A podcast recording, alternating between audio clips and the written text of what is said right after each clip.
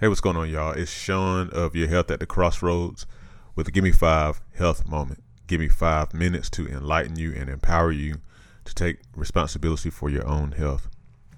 Thank you, as always, for choosing Give Me Five Health Moment. Please make sure that you subscribe so that you don't miss any new episode as it as it comes out.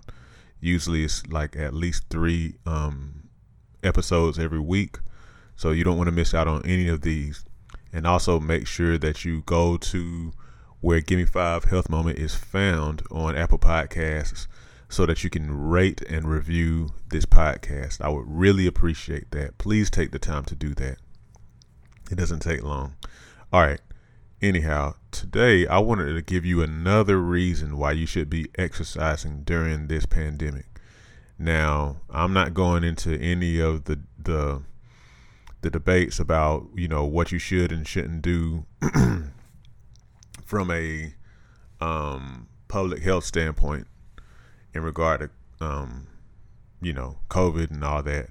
Um, but I will say this because consistently, every time you look at it, consistently, um, a healthy lifestyle is pretty much always going to be beneficial for you when it comes to almost any sort of health issue, almost any single any anyone.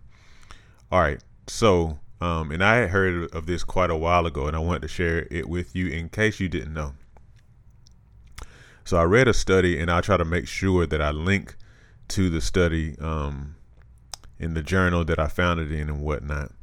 But anyway, in this particular study, it said that people who consistently met regular um, physical activity guidelines of at least 150 minutes a week of moderate exercise.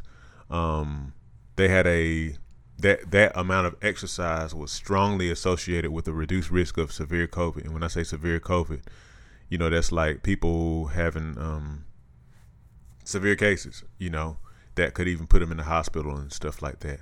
So at least 150 minutes a week of moderate exercise is strongly associated with reduced risk of severe COVID.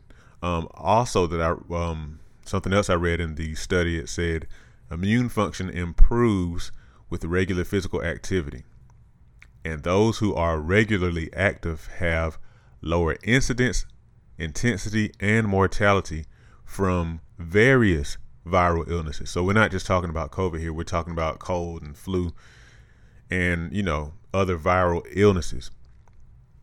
So let me just kind of pause there and say again one thing that we forget because of the way our society is always talking about, you know, trying to like achieve a certain kind of body and this and that, we often kind of forget that eating right and exercise is not just about weight, it's about your overall health. Okay? And so your body is literally supposed to move. So it, it only makes sense that having a body that moves is going to like, um, that moves consistently is going to be important for overall health and proper functionality of the body. It only makes sense. So it, it makes sense that um, you would have improved immune function from regular, moderate physical activity. Moderate is like, you know, walking at a decent pace where you're very slightly breathless. Okay, that's moderate. That qualifies as moderate, so you can kind of get like a comparison in your head. Um, I want to read this too. Um, Regular physical activity lowers systemic bodily inflammation that is associated with COVID lung damage. Um, so yeah, because the COVID lung damage is um, associated with high inflammation in the body, and apparently re- regular physical activity can reduce that systemic bodily inflammation that tends to lead to lung damage.